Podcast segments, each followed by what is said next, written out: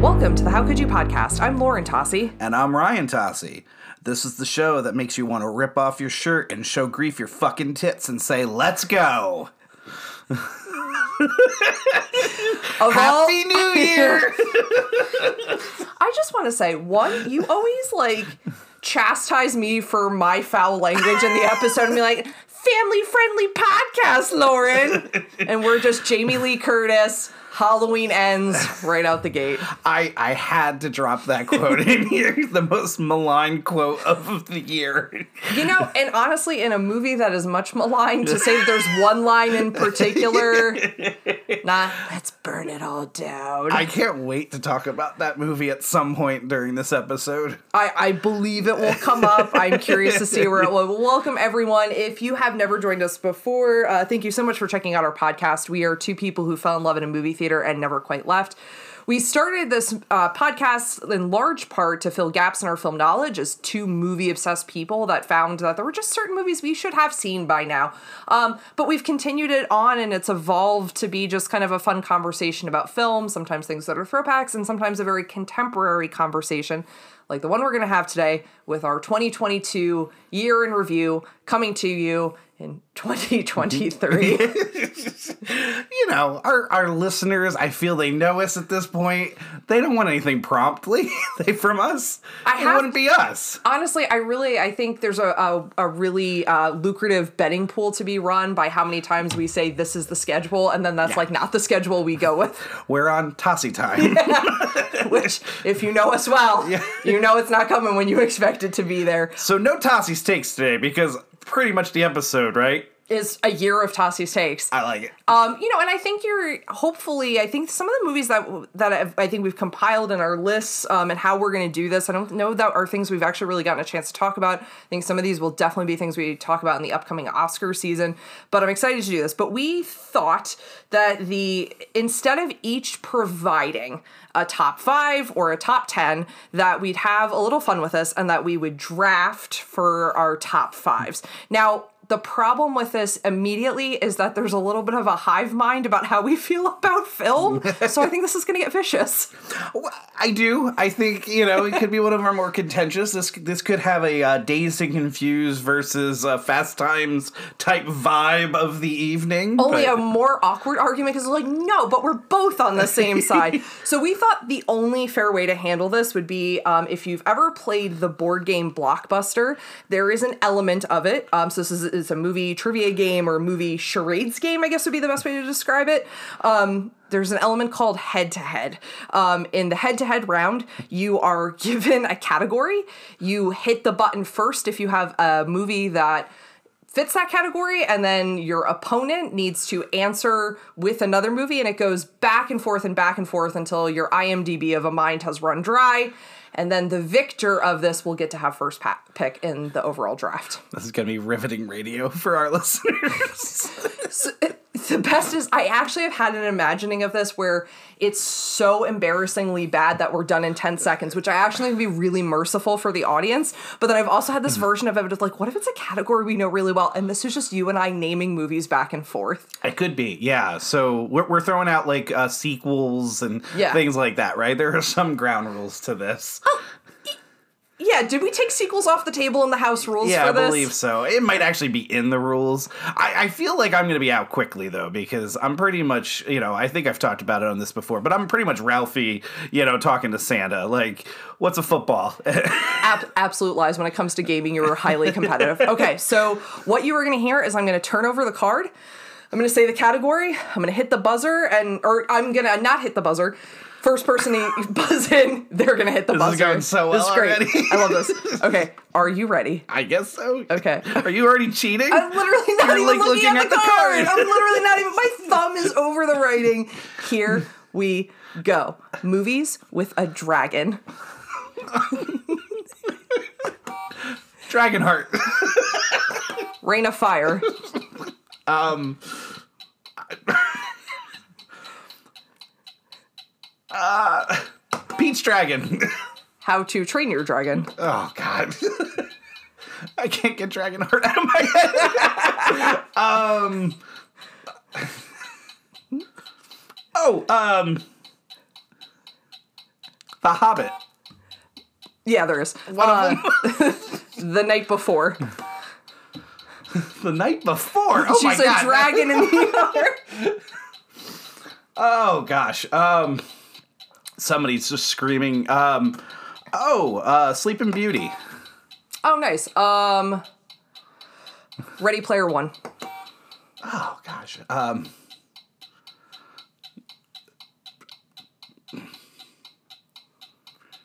I think about one of the Transformers movies.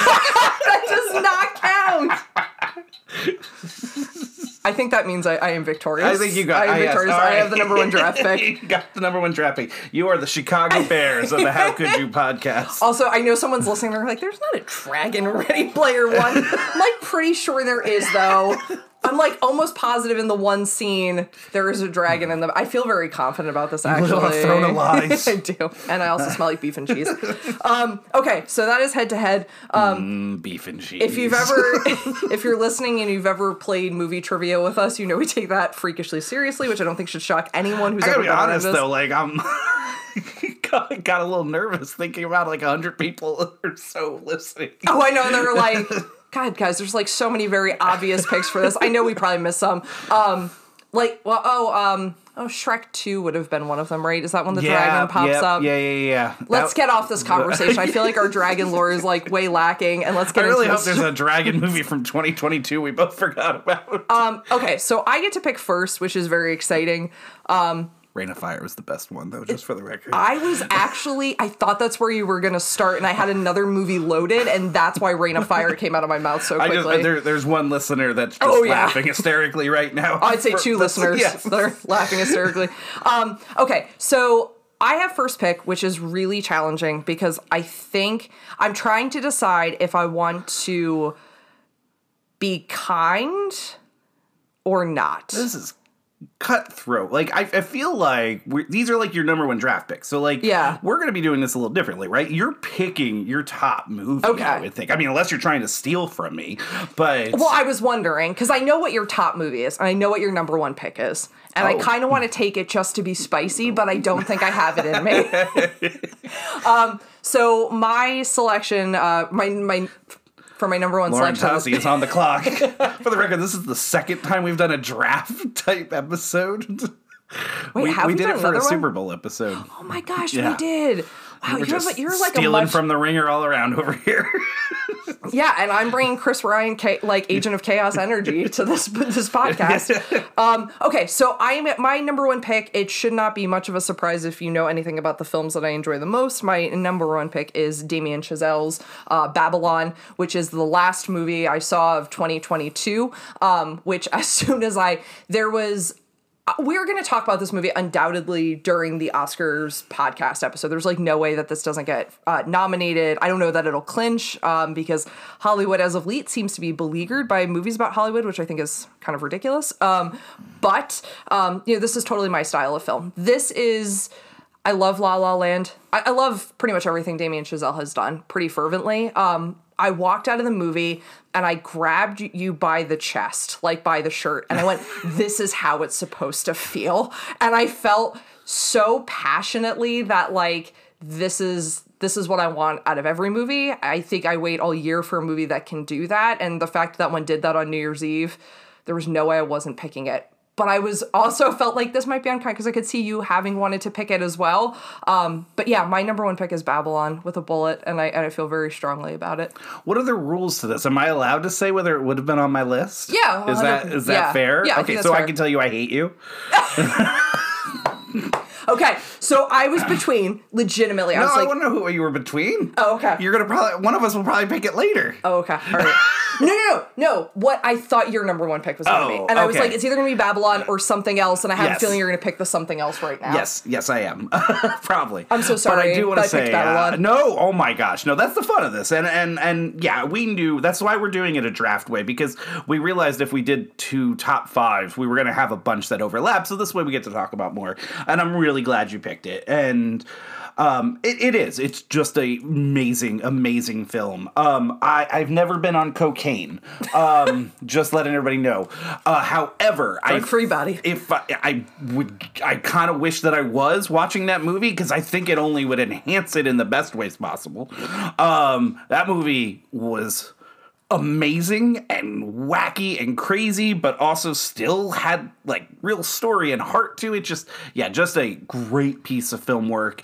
I don't think you know. I know you said we'll probably talk about it come Oscar time, and I think we will because of you and me. I don't know if it's going to get the love it probably deserves, but um, just a phenomenal film, and I'm glad you picked it, and it's your number one because your your everything you said was completely spot on Yeah. about it. There's listen, it's a movie that rewards you for being a film nerd your whole life, um, because there's so many illusions, um, both things that are pretty mainstream Hollywood culture and things that you would like have to like, you know, know your history in a fun way, not in a pretentious way. I think in like a really fun and accessible way. It has one of the most bat crap crazy like scenes in tur- no I'm just saying batshit crazy because you're talking about cocaine like batshit myself. like batshit crazy like party sequences and and there's a scene like later in the film that I'm still trying to uh, process emotionally and physically um, but there's I don't know it's just so great and it's like hard I think as someone who loves film as much as we do and like loves like cinematic history like it's like really hard not to like be totally engaged by it and I don't think it's a thing that's like precious about Hollywood either I think it shows it warts and all and I think it allows itself to be both like celebratory and nostalgic and also like remorseful and cautionary. It's balancing a lot. And I think what Damien Chazelle can do with the pacing of a very frenetic scene is so masterful because it never feels sloppy. Every part of it feels so like eloquently chosen. And I think that's why I can walk out of a film like that where you're talking about like like liking it to like being on cocaine and go, mm. yeah, that is how it feels, but not in a way that feels like overwrought or like we're just being crazy to be crazy, but like no, there's like a purpose of why it has to feel like this. It's amazing. I just still imagine somebody going up to Damien Chazelle and saying, like, what are your influences for this film? And him just being like, all of them. yes. what directors have influenced you? All of them. yes. 100%. Including myself. Like he just Yeah, he just that's really- actually very. Um, I take a lot of inspiration from me. Although we keep making the joke about the cocaine aspect, and I just keep thinking about The Office when when Ryan Howard's like, people always compare taking what stuff would be like taking cocaine who have never done cocaine. Yeah, but he's like totally being even pretentious when he says that. Oh, but fantastic reference. But yes, All right. um, okay, fantastic number one. so, what is your number one? I, I was going back and forth on whether I wanted to try to take a steal from you Ooh, or okay. if I wanted to just go straight up my number one. And I will go straight up my number one because I don't think you're pointing at the poster on the wall and you are completely correct. I do not think it's going to be any, um, you know, people have heard me talk about it on this. Uh, it's X. Ti West's Yeah. X. Um, you know, just I just think it's a really great piece of film work. I we have a year of maybe quite arguably one of the best years of horror of all time. Um, Oh, I think that book's gonna get written yeah. one day. Yeah. And this to me is at top of the list. Um, it is not going to be for everyone just because it's horror and there are a lot of aspects to it that are just not going to, you know, not be everybody's cup of tea. But if if you can get past all of that, there is there's a lot of deep story going on there, deep meaning that Ti West is able to put in there, and a lot of stuff that you just have a lot of introspective thinking to it. And it can kind of really mess with you on one end, but at the same token, really make you think in a good way, but also it gives you your, your frights. It gives you kind of every sense that you want with it, and just a really cool cast. Oh, yeah. Um, I mean, Brittany Snow at the top of her game. Kid Cudi's awesome in it. Um, obviously, Mia Goth. I could sit here and talk all day about. Um, I have a feeling she might come up again today. Um, just, just a really great. Ti West is one of the best directors we have out there right now, and just keep. I will again keep going to all this stuff. No, and I, and I, so I was pretty sure you were going to either pick Babylon or X, and I had even in my mind thought it would be pretty deliciously evil to take X from you uh, mainly because you're sitting at an advantage point where you can look at the poster from X. so I was like, but no, I couldn't do it you because you came out of that just like transfixed and I think in a really incredible way. I feel like we'll do probably an episode on this at some point or the Maxiniverse, if you will. Mm-hmm. Um, you know, I think that could definitely be down the line. It is when you say like it's not for everyone. I think the thing is, is that there's a lot being done here with like violence and like sexuality. I mean, at the heart of the story, there's a nudie film being made, and like, and I think that stuff. You go, you know, oh, you can't go into it prudish. You you're gonna maybe feel uncomfortable. However, it's actually other stuff that makes you even more uncomfortable because there's like a conversation that Ti West is having in this film about aging and beauty and star quality that's like really refined and I think is something that's and and also like you know what like are the the limitations of body or the expression of body and what does that have to mean in terms of like your relationality with the people outside of the film industry I don't know there's like really cool stuff that he's doing with us so yeah I'm glad you picked X rules uh, definitely i think it's going to get interesting now because i kind of had an idea where so oh you're going to pick my go ahead No, I actually don't think you know what I'm picking. Oh, okay. Yeah. Um, I went. So my number two, I went. I went back and forth. Um, and, I, and I'm gonna uh, full disclosure. I know we don't like to put a timestamp on this, but it feels like pretty appropriate to get to pick this movie tonight. Um, I am picking, of course, the absolutely brilliant, the masterful, the mind bending, the totally creative and innovative, um, everything, everywhere, all at once. Um, i still hate you I- all, having in, all in the best ways Yeah. Yay, Reign of Fire. Um, so, you know, this is, if you were watching the Golden Globes tonight and you weren't crying um, during the best supporting actor speech, check your soul. Um, I, I just, I remember walking out of this. This, this is a movie that came out, what was that, in March, I think. Mm-hmm. And it, it's sometimes, I think, hard. The film has like a build up. And I think like there's something we expect from like our summer films and there's something we expect from the things that are coming out like pretty much from like at least in, in you know American cinemas from like Thanksgiving through the new year. And I think that build up is something that we don't often expect things to really take us in the first quarter. I've been sitting with this movie ever since. It's like beautiful and incredible and again like it's it Michelle Yeoh is like such an incredible like insanely beautiful talent. Like there's not enough words to say to describe like what she is able to do in this film and also like the scope of her career um and and the influence that she's had and I think like, you know, how it feels to watch her in this part. Um it's just so it's so fantastic. And it's not it's like a movie that's like really hard to explain. I think the title explains it all. Um but it's incredible and I hope I really desperately hope that we will be having longer conversations about this film come Oscars time um, because it deserves like everything because it's everywhere all at once. It deserves all the things. It's just it's so beautiful. You you asked me the other night about what was what am I hoping wins the Oscar, and and my answer can change this year a few times.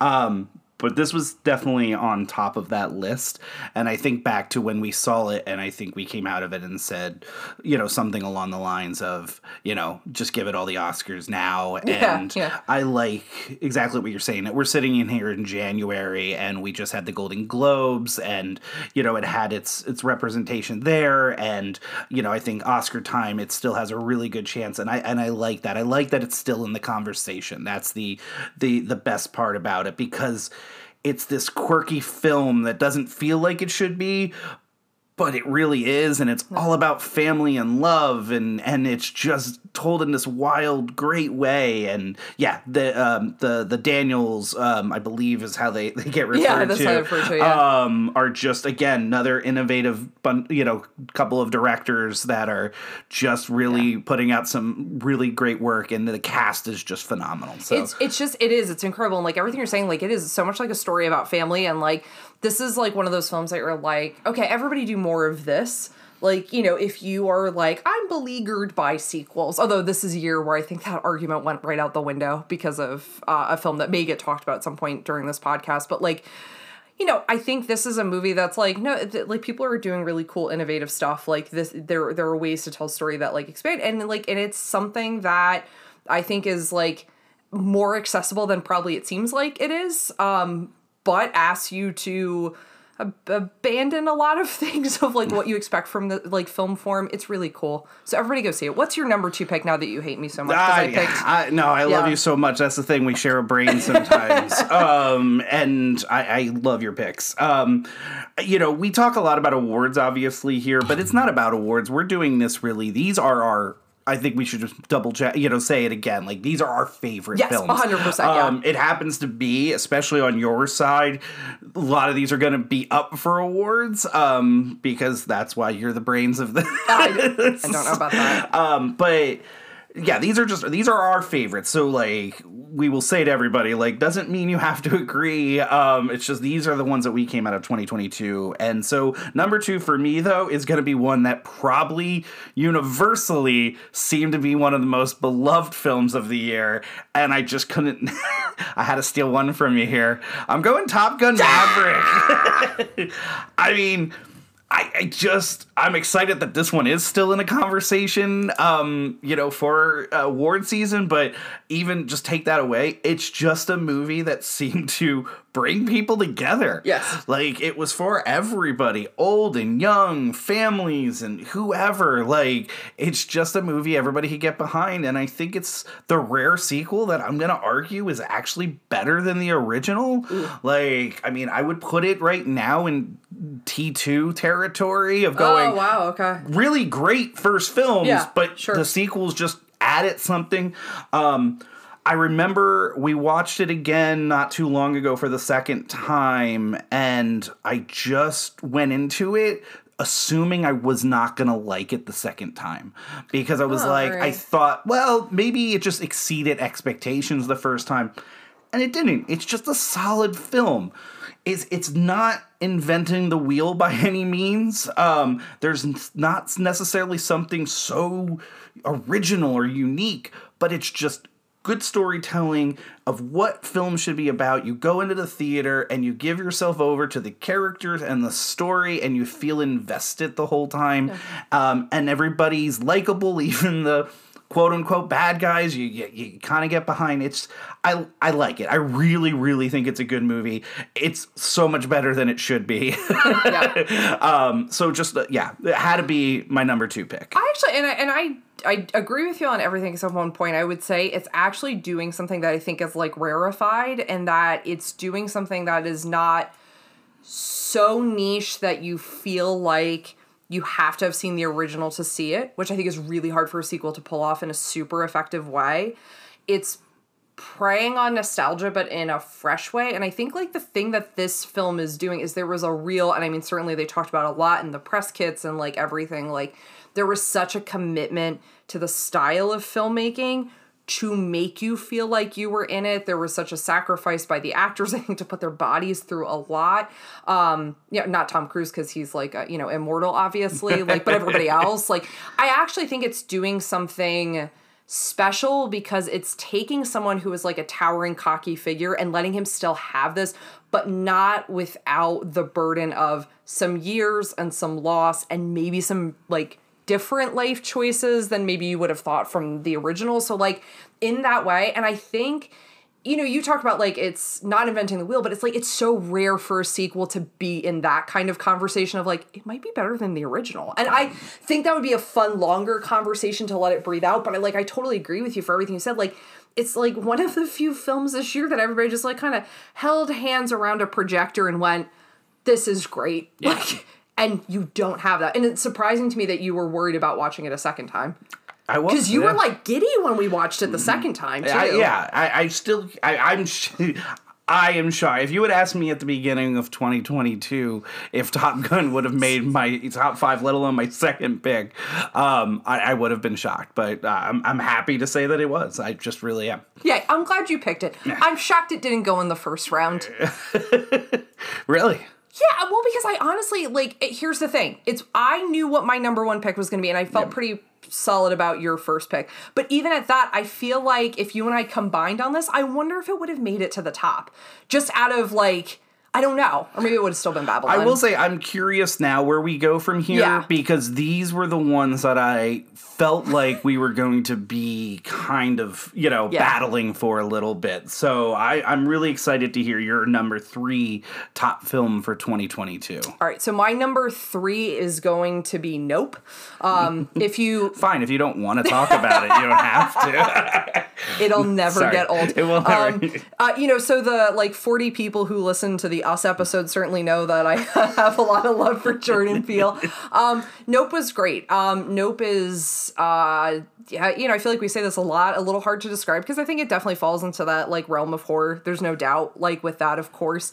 Um, you know Keke Palmer is just it's like so so so so incredible in this. Um it's really fun. It's about filmmaking um you know and but something goes wrong. It's like about the film industry but something goes very weird. Um I just when we watched it the first time in theater, I just couldn't stop marveling at what I was seeing and like what Jordan Peele was able to do because I think like the thing is is like, you know, if you look at the trajectory of this like Get Out felt like this a, a moment that really reinvented or changed the trajectory of horror. It was like this really like this cultural like touchstone moment.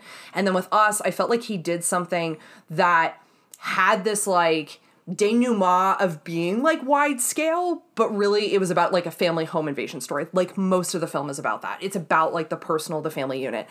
This thing is massive in its scale and spectacle. It has a scene in it that even as a devout fan of horror that every time I think about and we were just talking about this with someone it it makes me upset in the tum tums like not nausea just Yeah. like yeah. like worst nightmares come to life um yeah so definitely it's nope nope but my number three I am not shocked you went with there, and it would have been. I it was on my short list for this, so I I'm again right with you. Um, just. I mean, he just keeps winning. Like, I mean, I, I I agree with you. Get Out and Us and now Nope. Um, it's just Jordan Peele is this mind and and artists that I know that you and I have lifelong fans with us at this point and I like that all three are their own unique you know type of pieces of film. Um and it's but still has his voice. It's um I think Nope maybe his best.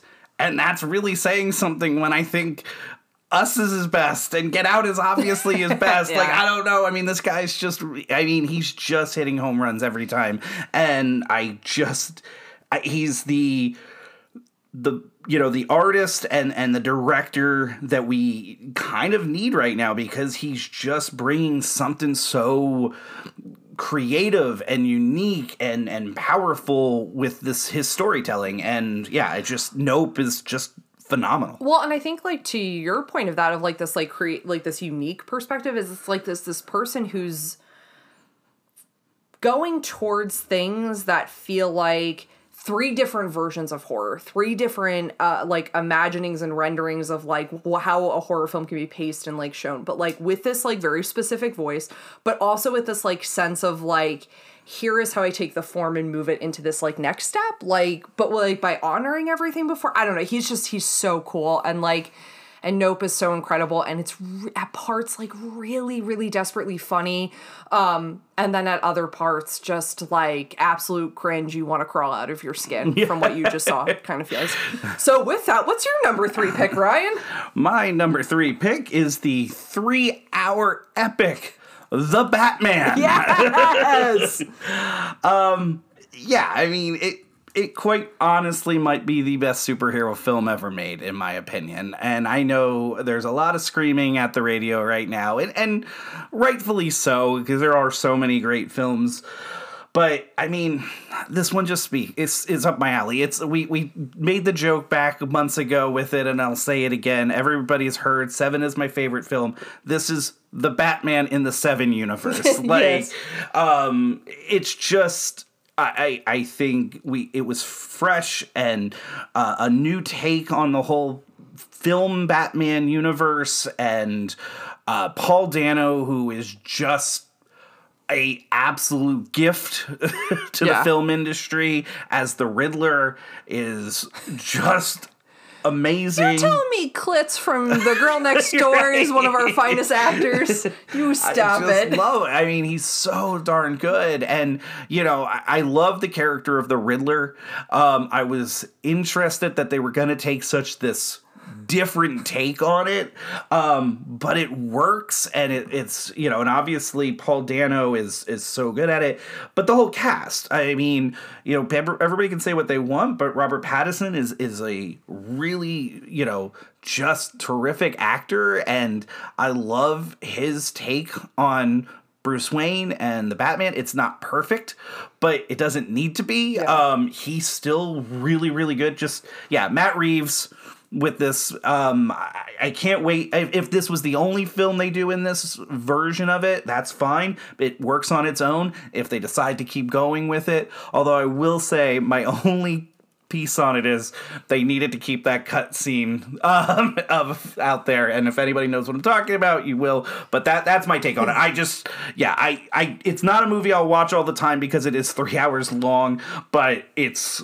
if you do want to sit down and watch a good superhero movie the batman is it. No, I, I I'm so glad that this came up in this conversation because I think well one I just like when we were like researching for this I was like oh that's right the Batman came out this year. And like and just because it you know it feels like a long time since I, we had watched it for the for the first time and I want to do a rewatch on it. Um, I totally agree with you. One I mean like anyone who's like still just associating Robert Pattinson with Twilight is like clearly not paying attention because he's and he's so incredible in this. And it's like it's such a specific vision for the Batman. It's like a different you know and the thing is is we've all been waving that flag for so many years of like no it's like Christopher Nolan. That's like the best one you know? And, and this feels like another time in which that argument can be made. I mean it's Batman. I'm always having a good time but like Although maybe not this movie. This movie is not necessarily a good time, but it's a really great film. it's, it's a really dark universe to sit in, but it's incredible. And I'm glad that that's something we got to talk about today and that you remember. I had it on my like short list of things that were like films that I really admired this year. It's just it's it's incredible. It's a it's a totally new vision and like the Riddler as an incel is like really terrifying, but it it works. It's tapping into something and I think that's like a cool thing that a Batman film can do when it's like, well, what would be the fears in contemporary culture? What kind of Bruce Wayne slash Batman would we need right now? Yeah. And what would those villains look like right now? And I think he did that. Yeah, it- what he does really nicely with it is, like you said, there's a lot of commentary um, that that's you know pretty. I mean, it, it- it's obvious, but at the same token, it doesn't feel misplaced in the universe that we're watching. So it's yeah, Yeah, you're not watching it going, I know what that's a reference. to." It's more like at ref- he does that really nice job of like hiding it so deep within the Gotham universe that it's not until like I think you reflectively later you're like, oh okay, like I see, I see you, Matt. Reeves. This is and what you're trying to talk about. your uh, Christmas present um, does just a phenomenal job as well. I've used phenomenal too many times tonight, but I'm going to use Well, it we're again talking here. about our favorite films of the year. Phenomenal is going to come up. Also, like my Christmas present, so you're not freaked out by what it might have been, considering we're talking about like probably the darkest iteration of the Batman. Um, uh, is my Colin Farrell, not as the Penguin, uh, cardboard cutout. Uh, I was hoping you just said Colin Farrell. I- he got me Colin Farrell. I let him go you to the Golden Globes one tonight. request for Christmas. I got it for you. kind of the most perfect gift I'm like ever. cousin Eddie showing up with a Colin Farrell and a bow. He didn't have a bow on him, but he was perched behind our Christmas tree. Uh, but yeah, he, I mean, unrecognizable Yeah. and just, yeah, great, killing it. Uh, so, getting now down to the nitty gritty here, what is your number four? I don't know, man. This is like tough. Can I ask? Do you go for diversity of genre? Or do we go favorites? Do we go most admired? Most surprised by? Freaked me out the most? Don't worry. Still thinking about it the most? You won't get mocked or ridiculed at all if you pick the wrong thing. Um, okay, so I am uh uh yep. I am gonna go Yeah, I like I think there's no way I can't. Um I'm gonna go with um yeah, Black Panther Wakanda Forever.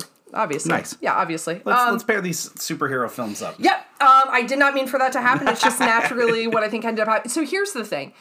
It, when I was thinking about like the short list, I think I did like a few different versions of this depending on which way the draft went for me because neurotic.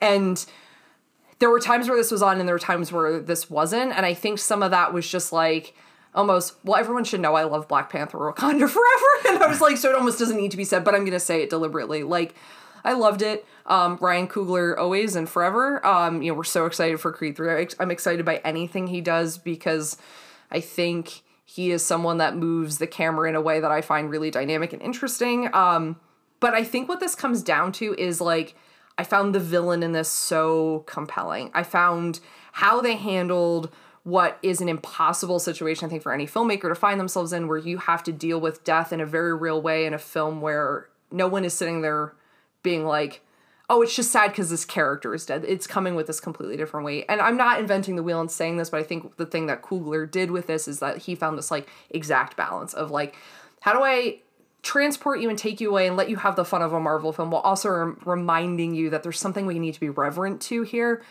um, I will not spoil anything about this because I know it's not within everyone to get out to the movies frequently. So if you're waiting for Disney Plus, that is coming out, I think, on February 8th, somewhere in there to Disney Plus. Like, please watch it. It's incredible. Um, I'll say this I was fine, I was doing okay for most of the movie. And then something happens in the movie, and I felt so awful for our nephew because he was like sitting near us, and I was like totally blubbering my face off. I, I was warned like, him before we went.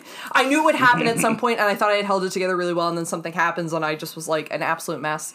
Also, um, yeah, Angela Bassett, what what a what a treasure! Like what what a gift to have that voice in that movie and to have that power and how she commands a scene. Oh.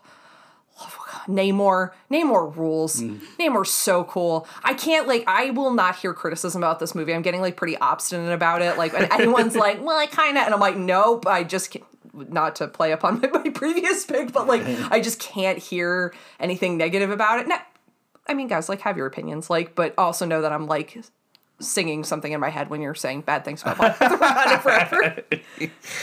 um yeah, I knew you would pick this. Okay, um, I mean, you were a champion of it, and and absolutely should be. It was an impo- what seemed like an impossible task, yeah. in every which way. Um, for not i mean again we we are obviously Coogler fans beyond belief yeah. and i know you mentioned creed 3 producer on creed 3 yep, not, yep, sorry, sorry no no no no um but yeah, I mean, I should not have doubted him, and not that I did. I just thought that the weight of what they had to pull off would have been too much, and and I mean, they were able to to somehow find a way to hit every note that they needed to, in in every emotional way while still letting the film be an MCU film, um, while still honoring Chadwick Boseman. Um, it was not an easy way to do, especially because this is uh, was a friend, somebody that yeah. they cared about. So you also have that emotional weight on top of it. Just but they did it and it's a really really terrific um, and one of the best in the MCU. And I, I yeah, I'm I'm with you. Anybody that that doubts it, I pish posh. I say. I mean, like, and I get it. Like, you know, if you're hitting that Marvel fatigue, like, it's not that I can't understand. I mean, like, I still enjoy everything, but you know, I think that's just where my fandom is. And that doesn't make me more or less of a fan than anyone. It's just like I'm not I'm not done with it yet, and I think that's a fun space to be in. At some point, I'm going to be. At some point, I'm to hit that fatigue. Um, but I'm glad that I didn't hit it yet. It, you know, the problem is they. I mean, they had not problem. The joy they had me from that first trailer. That blending of No Woman No Cry into Kendrick Lamar's "We Gonna Be All Right" like was just blah. Like when as it was blending, you could start hearing the "We Gonna Be." I was like, I, I this is this is this is something. Yeah. Like this is you know shaping up to be something epic and i thought he delivered on every yeah. note of it. Agree completely. All right before i start crying what's your number four my number four um guys, check it out on Hulu. It is Dan Trachtenberg's. I'm mad. I'm mad. Prey. Um, Except I'm not mad. you know, uh, this is uh, this is one. Um, this and X. I'm glad to talk about on this show one last time. Although I'm sure they'll come up over because we won't be talking about these at Oscar time. But damn it, we should be. And 100%. and Yep. Amber Midthunder, absolutely. I'm not saying she should have she should be winning Best Actress, but again, damn it, she should be in the conversation, and she's not. This is one of the best performances we have seen in a long time. It is up there. It should be talked about. She is she is you know um, she finds this this way to this emotional center of of fear and fierce of you know just she holds the entire movie up. Um, and that's not to take away anything from dakota beavers who plays her brother in the film who is Oh, also great, uh, just really but they to come and make a um, a Predator film, um, a Predator sequel that has just been having diminishing results in the last, you know, I don't remember how many we're at at this point, but I think we're up to seven or eight, and I could be a little off, but we we're pretty deep in, and they've just have been less and less. To come back and again, we talked about this with Top Gun to make something that that rivals its original. I don't even know if I want to put it in the same like I love that they're in the same like they're the same universe um but they're such different films between Predator and Prey that um they complement each other in their own way. So cool. Um you know I like that there are these these nods without going over the top. Um I I think the action is you know something that we aren't seeing enough of in in American film. Um, it's it's a movie I could get behind, and like I said, you you just sit with this character of Naru, and I hope I pronounced that correct. Um, and again, she has to carry the whole film, and she does it. Phen- I don't almost said phenomenally, Yeah, like just word on the podcast. yeah, just um, amazingly, and like I, just one of the best action films I've ever seen, and I, I think this movie should be getting more conversation, and I think it's one of those ones that will stick around more and more as longer go. I think the problem, the only problem with it is what genre does it fall under? Like, is it is it an action movie? Is it uh, a sci-fi movie? Is it a horror film? It kind of melds all of those, um, and it has its own dramatic aspect to it as well. If someone asked me the genre, I'd say intentionality.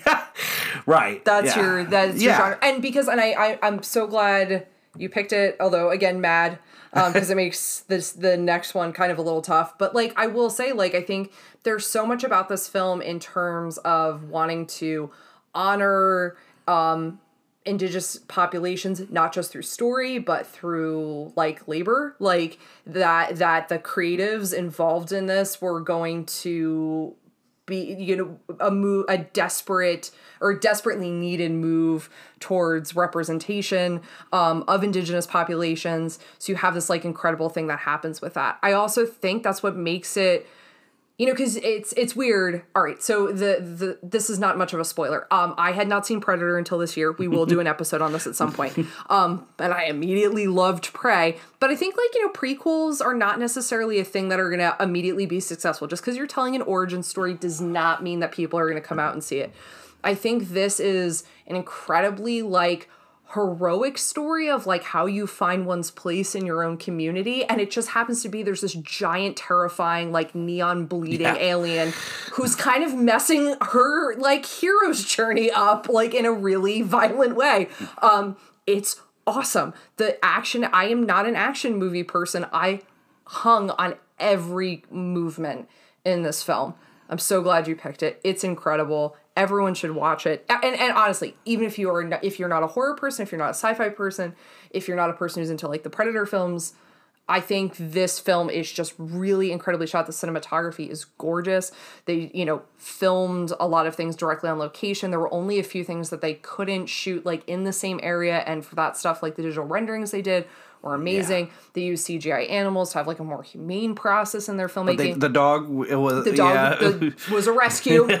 um, and people will love yeah, people love rescues. Who rescued and they'll love this dog. Yeah. Yeah, it's such a great story. And there Thank you for is a, a way on Hulu that you can watch it in completely Comanche language. Uh, so I really highly, you know, recommend watching it. You know, it, with that, with the way that it should be kind Yeah. of seen. So Yeah, um, and and also like you know for production, like there's elements of this that can be like you know costly, and the fact that the production company like really committed to like the importance of that, I think is like really incredible. And um, you know, an amazing heroine in a film is always a win in this household.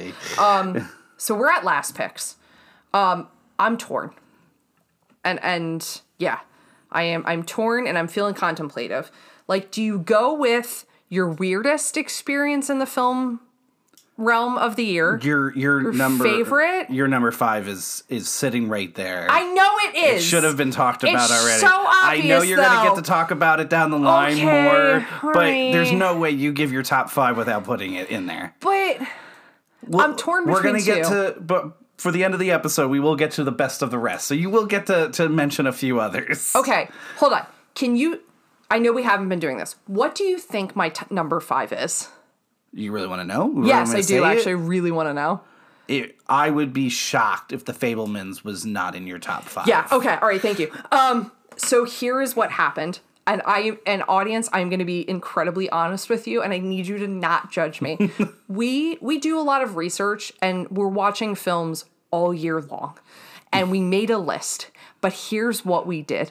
Bef- when I demanded of Ryan, I said, I will not record this episode until I've watched The Fabelmans. and we got busy in December, and he was like, Well, we got to record. Can't you just say, I'm going to see The Fabelmans? And I went, Absolutely not. I said, I will not let a Spielberg film pass and not be something I saw in the year that it came out. I was like insistent upon this. So insistent. It's still not on my list of movies I watched this year on my document. And I'm going to be very honest, until you said it, I had completely forgotten that I was going to talk about the Fabelmans. The Fabelmans are actually my number one. It's not Babylon. Oh, God. All right, we're starting over the list. Dragon movies. Here we go. I, I feel I feel kind of like a proper idiot. Oh, now the buzzer's going off. um, so here's the thing. I was there were two films I was torn for for my my my five spot, which we'll talk about in the best of the rest. Um, this is the thing I'm going to say about my list. This is a very dynamic list, and I'd say if there was really like a one A and a one B or two one A's. Because rules don't matter, it's our podcast. Um, it'd be the Fabelmans. Like it's a Spielberg film, so obviously a win. Um, it's something that I think I went into it with a, particular set of notions. I was like, this is gonna be about how he becomes a filmmaker. And like it's that story, but it's about his family. And it's a story that, you know, by his own omission has talked about very openly. It's a story he waited a really long time to tell. His mom kind of demanded of him many a times, like, when are you gonna tell our family's story? It's incredible. Paul Dano. Um, who's coming up a lot today and is having an incredible year uh, Paul Dano plays. So you know, so the the story is called The Fabelmans. It is about um, it is pretty much almost identical to Spielberg's upbringing and what happened in his family. Paul Dano plays his father, uh, Michelle Williams plays his mother, and Seth Rogen, in probably his best role ever, uh, plays his uncle. Um, this the the kid who is tasked with playing young Spielberg, um, both versions of young Spielberg. Um, they're both incredible actors. There is a shot in this movie that I must get a painting of, and it's where um, a young Steven Spielberg is holding up his hands in front of a projector so he can see the movie playing on his hands. I just loved it so, so much. It's so beautifully composed and shot and edited, and it's everything. It, it's truly. It, look, I hope he makes a thousand and one films. And I probably said this last year with West Side Story. But if this had to be the one where he goes, you know what, guys, after this, I'm just gonna like kind of chill on the Universal lot and give tours, like whatever. Like I'm just kind of ready to get into the more historical like segment of this. I'd go, okay, because this moved me in a way that I felt so grateful for having to see all the things, not all of the film influences that made him a filmmaker, but all the circumstances of life and his family and being supported and having to go out kind of on his own and like imagine this life for himself. And like it's such a story about being courageous enough to like stare at the people who love you the most and say this is the thing I need to be the most. And it's all about when you have something so deep inside you that you need and you have to do it because it's like the mo oh gosh it's gonna be so much like it's just the most important thing to do. It's uh, every it, it's my number one forget it. Sorry babylon. Bye. Fabelmans. Fabelmans Fabelman's I gotta be honest with you. When you took Babylon, I thought it was just to like to spite you. to spite me, or like I was like, oh, she wants to go competitive on this. Um, I, I I wish you had given me that description of that movie before I went to see it. I know. I think I would have come out feeling differently, and I say that with following it up with this movie is absolutely beautiful and brilliant. And um i you know if it takes home gold in in march it deserves it. Um it's an important film right now on on top of everything. 100%. um and your passion for it we talked about this. I didn't come out feeling as where you're at at the time because it wasn't what I thought I was seeing. I, I got, I took a trailer and I thought I was seeing, I, I thought it was a different type of film. That being said, as an audience member, you have to be willing to pivot. Yeah. and and so it did take me a little bit to sit in it and I see it's you're right. I think this will will look back at whenever he retires and this will be his his this will be the film. Whether he does make a few more films after that. Well, obviously, we've got is- Indiana Jones coming, yeah. This is well, yeah, but that's not. I mean, he's not directing that. Yeah. Um, but this is his like you know kind of mo- his movie, and I- I think everything that you said it is, is what is true about it, and um, yeah, just a really beautiful piece of film work and and you know to to have a filmmaker that we all have grown up with um that you know I would be shocked if somebody out there who doesn't love film doesn't love at least one piece of his work, you know, to see him be able to have the opportunity to make a film that gives a love letter back to his family and do it in such a relatable way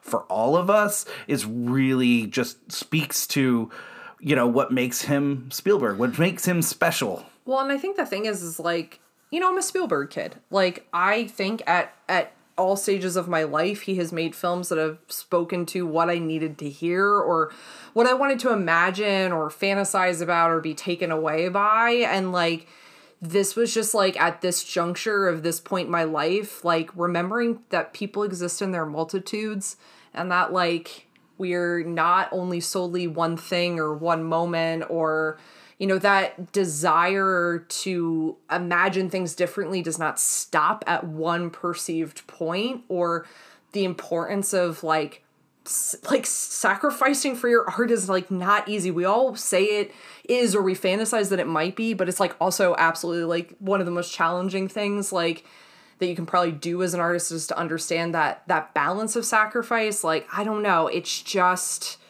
movie is everything. I, I will say, and I'm gonna make you rewatch it. Like it does have my favorite uh, surprise actor at the near the end of the film. that- holy shit, yes. I wouldn't even say it's a cameo. I mean, it's an actual like you know character, but like the actor is just and he just nails it, and that's you know I just will say that if you've seen it, you'll know what I'm talking about, and when you do see it, you know. But yeah, Yeah, and if my you're, favorite. and you're if you're a film nerd, you'll be sitting there going, "I think I see what they're doing. Oh, I think I see who's coming. oh wait, oh god, they're playing them." It's it's Yeah. kind of one of those moments. All right, um, I'm a I'm an emotional mess. Yeah, that's a great top five. So running Yeah. it back for you, Lauren. Your top five. Number one, Babylon. Fabelmans. Number two, Everything Everywhere All at Once. Number three, what was that? Nope. And then number four is Black Panther. And number five, which was number one in your heart, The Fabelman. So Yes. that's a great top five. What and is you- everyone I would recommend to all of our audience and would have been on, you know, my at least top list for the most part. So then, what is your last pick? Oh gosh, I went back and forth. I, I I'm gonna I'm gonna be honest with you. Probably my number five. I'm not gonna say because we've already essentially talked about. Oh, okay, you're going to. All right, I know. so I want to I want to yeah I want to go a little different. I went back. I, I was between four different ones. Um, just again, it just talks about how great film is this year. Um, but I'm gonna go with the Banshees of Inisherin. Oh my goodness. Yeah. Um If any of you thought I sounded delightfully weird, I don't know what noise just came out of me, but I was shocked because I literally was writing what I thought your fifth pick was going to be on a sticky note to hold up in the air. sorry, I didn't mean to surprise you so much. No, in a Uh, good way. Yeah. Um uh, anybody that saw In Bruges isn't going to be surprised that this, you know, how good Yeah. this movie is. Um, and again, your boy Colin Farrell, just one of his best performances I've ever seen. He has to play something so needy Yeah. and and I think um pathetic that he doesn't normally play.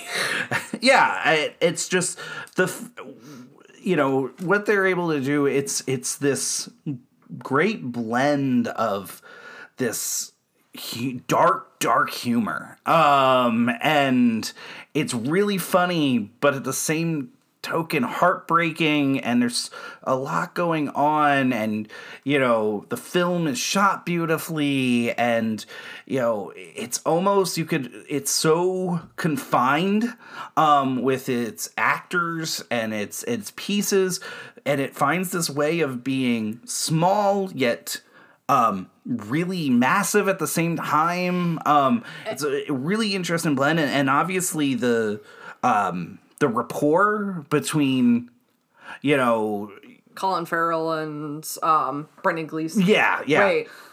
Yeah, Brendan Gleeson. Yes. Yeah. I was almost like, no, it's Donald. And like, no, that's the son. mad eye Yeah.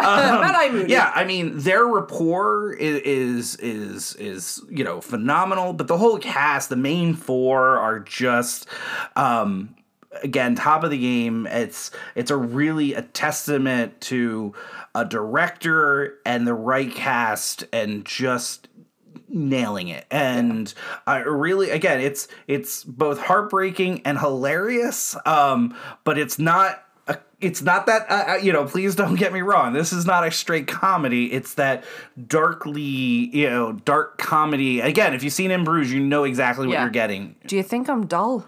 Thought I was a nice lad. yeah God, the movie makes. I, I will agree with you entirely. I think it's like so we talked about this with um Belfast. Like the the kind of sad Irish hug. This is kind of like the sad Irish joke where it's like it's like really funny. It's also super dark and and there is I think the in Bruges thing here is really important. If you've seen that, you can strike the tone. I also think if you've ever read Irish folk tales, Yeah. um, it's Thank like a hun- like a hundred percent. Like it, it's like a really great Irish folk tale. Now, like granted, this is obviously going to work in this house. It's Martin McDonagh. It's Brendan Gleeson. It's obviously Colin Farrell. It's a small Irish town. We love small Irish towns. Like this is all gonna like super work for us in a lot of ways. But I also think it does have like a folktale vibe to it that I think makes it really appealing. That I think anyone can enjoy this movie and think it's really delightful. and and Barry Ke- Keoghan, I believe. Yeah. I, I could have that um, fastly become, and and I was a little skeptical of him. Um, you were not a believer. I wasn't, and he is by far the best thing in the movie The Eternals. Um, and he, I mean.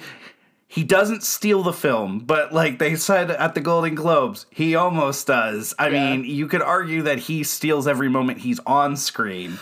And that's saying something with a cast like this. So just yeah, just all around just a perfectly done piece of work. All right, so Ryan, to recap.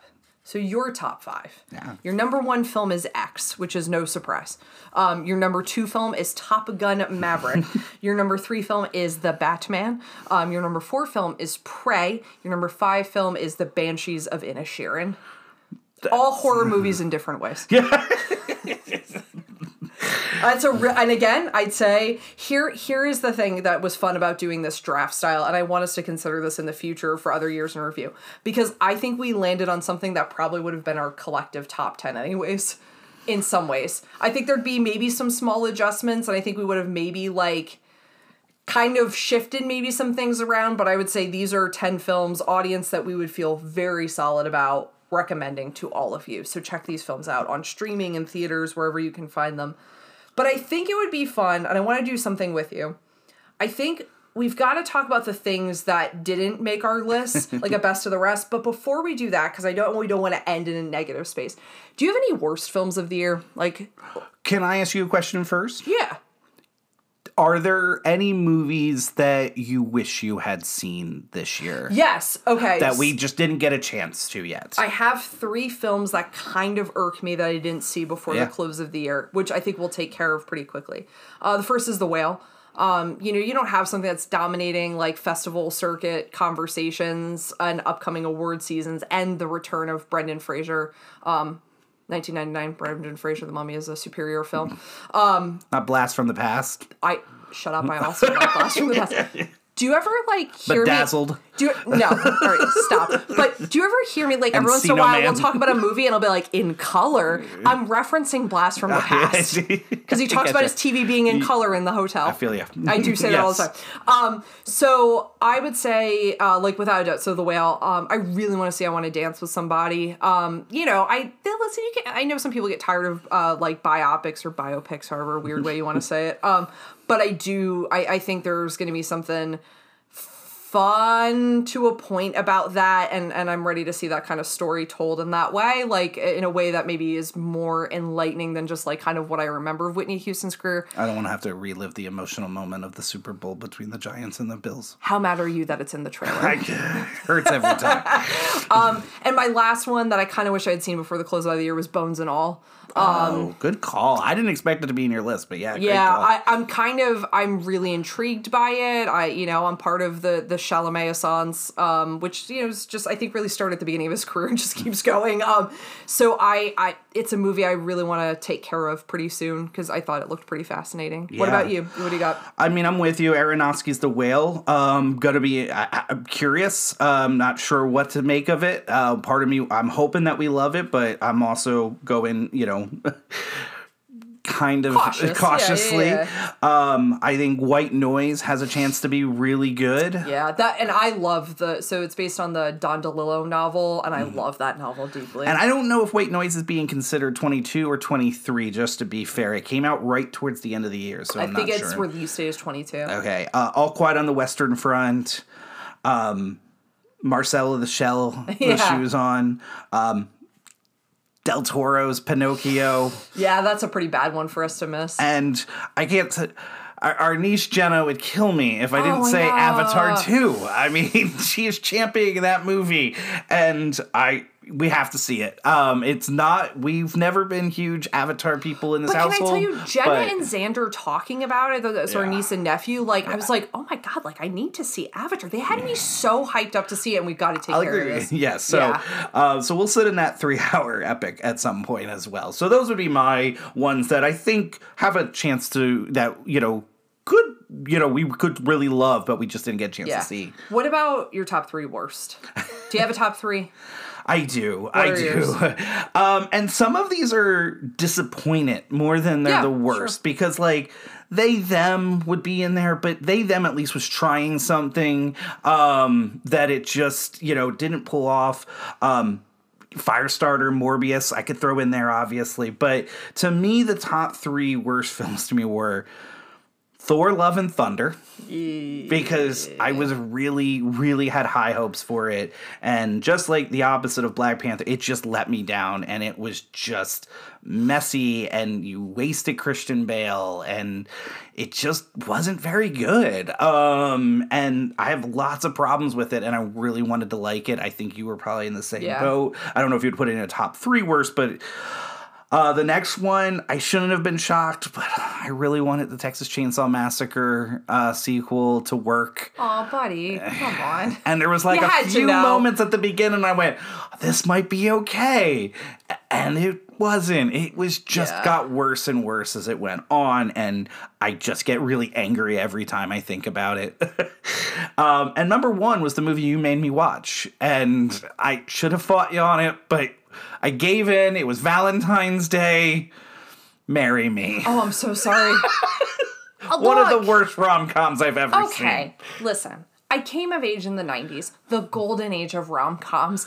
I still hold out so much hope that a rom com is going to be good, and I am often disappointed in the modern era. Crazy Rich Asians to me was the last great rom com I've seen. Yeah, I mean, I, I just think, yeah, Marry Me just, I've never seen, you know, Jennifer Lopez and Owen Wilson, I like on their own, and, and they've been in obviously great stuff. They're just, I've never seen two leads have so less chemistry in a roman- romantic film. It was just, it was, it was hard. It was a hard watch. Yeah. How about you? Okay, so um, I'm gonna start with Death on the Nile. Oh, yeah. It's like I really loved Murder on the Orient Express. Like, and I've re- I've rewatched that movie quite a few times. So I was like, ah, Death on the Nile. This will be way cool. Like Hercule Poirot. Like, let's go. um, and I so hate it. You checked out ten minutes into the movie. You were like so out, and I'm like, what are you doing? You're like, I'm on Instagram because this movie's terrible. It was really bad. And I just really, and I, listen, I know that movie ran into some issues in production and with some, th- you know, unfortunately, a very problematic figure within their yeah. film that led to um, editing and reshoots. And I know they were beleaguered by that, but they didn't cobble anything cohesive together. They had a really great cast that they completely wasted. I was super, super disappointed, and I want there to be another one of those films. I think I'll just have to settle for whatever Rian Johnson's doing within his. Uh, it's universe. hard not to look at those films and compare them to the you know Knives Out two films and Yeah. go, "Ooh, Glass Onion, far superior." far superior film. Um, I would say. So I'm going to be very honest. I had they them on my list of worst. I, don't hate- blame I, you. I really sorry. I did. didn't mean to jump in on that. No, no, no. I thought we mo- might both have it. Um, I really didn't like that movie. Um, I would say um, they weren't they weren't trying. They went, well, look what we can do. We'll be on topic. And I think what made me really mad is I'm like, I feel like there was something really interesting and terrifying you could have done about conversion camps and conversion therapy and the horrifying nature of that. The should be very illegal and immoral nature of that and just did not do anything with it. Um, a really convoluted storyline that I don't even think knew how to find its message with a flashlight. And it's a camping story. You should have been able to do at least that. Like I just was really disappointed. Um, so they them just big old thumbs Yeah, down I for can't me. argue with you. Um, and you know, and a, and a really, you know, it's aggravating because there's something that you could have done that was interesting. It just didn't. It just really was frustrating. Um, my other one is this weird. It's not worse. It's just the movie I'm finding myself still pretty confounded by, and I think I'm um. I don't know how to feel. Don't worry, darling. I look. We saw oh Don't Worry. wow. Whoa! I did not see that coming. I mean, I, I, we've all talked about it for months, but Yeah. And so here's the thing. I I was so obsessed with the Chris Pine disassociating press conference and the did Harry spit and Olivia Wilde and Florence Pugh, sorry, Miss Flo, like uh, Florence Pugh just being like an absolute icon and legend at Venice and I was so obsessed. I would like I, I remember at that particular moment, what a time to be alive. I'd just be like, start of class, who's still obsessed with this? And we'd talk about it, and I made memes and I hung them on my board. Like, my obsession was feverish with this, mainly because, like, I feel like we haven't had a really good, fun celeb gossip story in a while, like, where it's just like, this is just like, nobody's being harmed, or maybe except Jason Sudeikis, but like, for the most part, we're all just having fun here. Um, and then we watched the movie, and I went, this whole movie is my aesthetic. Like, mid century modern Palm Springs, like, sign me up. Like, you know, Harry Styles, like, all right, Florence Pugh, bonus fun. Like, and I thought I'd really like it. And I felt like there was something really interesting that was just like building to and then like building to and then just went me tunnel. Like, I don't know. I just I'm still kind of frustrated. It's this weird thing. I'm not saying worst, but I think a movie that did not deliver conceptually on what it was trying to discuss didn't deliver conceptually on something that could have been a really interesting conversation and left it in that space that I think oftentimes movies like this who don't know how to stick the landing do, where they go, well, it's open to your interpretation. No, thank you. No, no, no. Actually, no. Open ended isn't doesn't always mean profound. Like, yeah. So I got a lot of. It takes some. got some feelings on got this. some huh? feelings with Darling Darling. And we saw it later than everyone else. So I was like, and I had like a few people who were asking me, like, did you see it? I'm like, no, not yet. And then I saw it and I'm like, nobody's talking about it anymore. And I was like, this is going to come out at some point on the podcast because I'm going to get angry about it. Um, but I don't know. I also don't know if it needs a rewatch and I need to go in with different expectations. Maybe there's some cool stuff being done. I loved her first film, Booksmart. Like, I recommend it to everyone. Um, so I don't know. Maybe I was just in a bad spot. Yeah, I mean, I, I'm gonna lean towards this is more disappointing for you. And Yeah, so that's not why worse. it lands on your list. Don't disappoint me, film. right. I'm so easy to please. Uh, don't worry, darling. It's okay. Stop it. It's- Get out of here. Did you start uh, singing the song too? Um, I, I, yeah, I, I get why it's on your list. I'm a little surprised. I, I don't know it compared to some of the things we've seen. Uh, Absolutely but I also get completely the, you know, this is a film that should have landed much better and never stuck the landing. Can we talk a little best of the rest? Can we get out of this negative space? I, I need I need 30 seconds to talk about something that I didn't know where to put. Okay. It is the film, one of the films that was my favorite of the year, Oh, I now know where this is going. and also the film I was the most disappointed in the year. Sure, sure. May Uh, I have 30 seconds to one minute? go ahead, audience. If you listen, you know where this is going. literally had no idea where to put this. Halloween ends. It ended. I I want to say this. It is one of my favorite films in the Halloween franchise. Legitimately. I get very angry at some of the hate towards it. I think it's like I don't think people are watching it on a film on its own. I think it's doing some interesting things. Is it perfect? By no means is it perfect. Um but it's a really good, interesting horror film, and there's a lot of cool stuff doing it, and it's one of the best sequels um, of all of the franchise. Um, I would definitely put it up there. So it really, I wanted to put it in, I, I really wanted to put it in my top favorite. But the problem is, I've been also sitting in this movie now for the Yeah. last bunch of months and thinking, no, I'm also completely on the other side with all those people and going, this movie was really disappointing too. Because the problem was, we all got hoodwinked. like, this film should have been the fourth film, or you need it to end part of the story in part 2 uh-huh. But what happened was you, I think, I think studio and director kind of clashed and we got a little bit of a mess and you need it to deliver something. You can't call a movie Halloween Ends. You can't put a trailer out the way that you did. You can't build up for two films the mm-hmm. way that you did and then not deliver what we all wanted and expected. I'm not always like, hey, you need to speak to the fan service. I mean, everybody knows that, and I think he put, I think he put out a really good movie or a really decent horror film. Um, but it wasn't the Halloween ends we all wanted, and it wasn't the Halloween ends you built us up to have. And that left me now, two months later, really disappointed because we're gonna get another Michael Myers film. We're not gonna get another Jamie Lee Curtis Halloween film, and that film should have been different. Um, or you should have changed your trilogy. Um, so I just didn't know where to put this because it could have literally landed on both sides of my list. Um, it's a movie that I will always enjoy watching, but there is always going to be that sour note of going, yeah, you, you should have given us more. Rant over. Thank you for letting me have the, the time. I yield the floor to you. Yeah, I feel like every once in a while, like every few weeks, you'll just like blurt out something else about the movie since we've seen it. and you said you're like, look, I got a rando I got to talk hmm. about, but I don't know where it's going to fit. And I probably should have figured out that it was this, but I somehow didn't until hmm. right before you said it. But I'm not like, I don't feel dissimilar to you. Like, I think there's like aspects of this like I wholly and completely enjoy.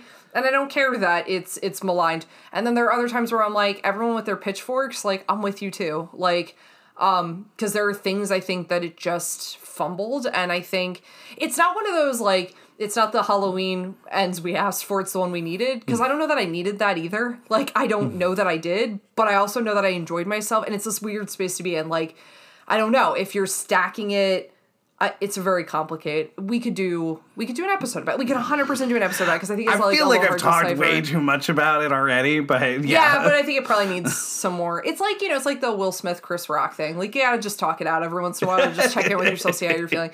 Um, can we talk a little best of the rest then? yeah, because it was a good year. It was a really great year. Um, so film, uh, like I know we both loved and we didn't get to talk about, uh, without a doubt, is Pearl. Um, we talked about X, but we didn't talk about Pearl. I, Pearl would have been my top in my top five probably, and and only reason I didn't. I really thought you might pick it. Otherwise, I would have just put it right with X. Can I tell you why? I saw our list as eventually being a combined top 10, so I thought, well, X is already there, so it won't be Pearl. In some ways, I think, look, it's Pearl's aesthetic and time period that I was trying to capture speaks a little more to me.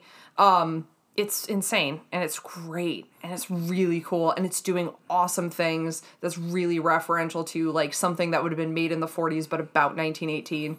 It's really cool. Yeah, I mean, those who don't know, Pearl is the prequel to X, um, and we will be getting a third film in this series, which will be Maxine, that comes out in 2023. And yeah, um, I think I've heard people say Pearl is better or a better movie, and I can't really argue with that. Although me, I will say I liked X better. But again, I, I could sit down and I, I can't wait to watch both of these films again. They're different. Like They I, I don't see them as being um in a competition with each other. To me, they are very different stories with very different sense of like politics and approaching stardom and like fame and like yeah, they complement each other. Yeah, I, I mean they- that's yeah. we, we don't need to to to compete them. We just need to to complement them. another film that I don't think we got to talk about, but we won't talk about at all because I want anyone who hasn't seen it to go in as clear as I did, not knowing anything, which is the film Barbarian, which was Oh, just such an incredible surprise. Did not make my any of my top. No, I'm surprised it didn't actually. Mm-hmm. I thought it was because actually, so I'm going to be honest. But when you were saying when you started enunciating Banshees of Inisherin, I thought you were about to say Barbarian, and that's what I had written on my sticky note that I thought was going to be your fifth pick. I and I thought you were just about to say in one that I would put on there is bodies, bodies, bodies. I had that on my list as well, was which is incredibly. It's a great like. It's not like a cutting um look at Gen Z, but it's a really fun. Uh, look at Gen Z. It's like a, it's like an Agatha. It's an Agatha Christie for Gen Z. I don't think I'm saying anything that probably hasn't already been said about it in that regards. But again, another movie. Go in as fresh as you can to that one without reading a lot. I, I- I know it sounds so trite, but it's it's a cool movie. You gotta it's check really it cool. out. Yeah, it's shot really well. There's um one of the things that I think we both really appreciate about is they did all the lighting naturalistically, and there's a blackout, so it's a lot of times they're just kind of like lit by the things that they're wearing at like a party or their phones, and it makes for a really interesting atmosphere to the film. It's definitely something to check out. You you um Oh, okay. Um, so this is this is the movie I had as my weirdest experience of the year, but I really recommend it. Uh, Moon Age Daydream, David Oh, Bowie cool. documentary. Yeah. it's awesome. It's one of the weirdest experiences I've ever had in a movie theater because you and I were like really tired, Yeah. and we were in an IMAX theater and we sat in the first row. So we're That was a big mistake. So stupid, such a terrible idea, and I was exhausted, and I'm not even still sure what I saw, but I really enjoyed the experience. Um, I'm gonna throw out there Elvis. I I think Yeah, we need to yeah, talk yeah. about it. You and I saw it. We went down on vacation. We were in Orlando, Florida, and we checked it out. And we both came out and were really moved and excited. And um, you know, just a, another really neat, great Baz Luhrmann film. Yeah. I would say to that, uh, it's funny because you, s- y- you were saying it was like on our trip to Disney, so we were like, I'm gonna offer a Disney flick that we haven't talked about, just Turning Red. Oh, cool. Yeah. Really enjoy Turning Turning Red. If you grew up in the uh, golden age of boy bands and TRL, there's an aspect of that that I think can really speak to one's soul. But it's really fun, and it, it deals with the you know metaphor of puberty. I think in a really fun way, um, in a way that apparently made people pissed, but that's their own hangups. Yeah, but like, right. but I thought it was really entertaining and fun. Um, I'm always gonna go with an Eggers film, The Yeah. Northman. Um, you know, I will be honest. Northman is not does not live up to The Witch or The Lighthouse to me, but it's still a, a really great Eggers film, and um, yeah, check it out. Not an easy watch, but a really good watch. Can I tell you something? Yeah. I think it's my favorite Eggers. It's, film. it doesn't shock me. Um, Well, it's like yeah. the it's like the basis for Hamlet. So this is like the story that Shakespeare based Hamlet off of. It's really incredible, incredible Anya Taylor Joy performance. I mean, all of you say that about all of her performances, but yeah, I think honestly, The Northman is probably my favorite Eggers film. Um, I'm gonna go Adam Sandler, always good in a dramatic role. Hustle. Yeah, that was a fun movie, and Philly Love, of course. Yeah, a lot of Philly love. We talked about this earlier, but Glass Onion was like an incredible delight. Um, I actually think in some ways, I, I think I may even prefer it a little bit to Knives Out. I'm with you. Yeah, there's Uh, something yeah. about this one that really like charmed me. Yeah, I didn't think Daniel. I didn't love Daniel Craig's performance as much. I thought he got a little more too more cartoony. Um, but, don't you? Wait, no, that'll spoil something. Never mind. But I will say, I think I it, I thought the movie overall was even better than Knives Out. Yeah. You talked about this uh, earlier, like about this being such an incredible year in horror and probably one of the best. I think a movie that should really be in that conversation with us is the film Black Phone. Yeah, I loved that movie. I, I was like, that's a really effective horror movie. Um, you know, it's got that thing that will like that we love about like Stephen King stories and Stranger Things stories. Based on a um, you know, a short story by Stephen King's son. Um, but it's yeah, it's like really awesome.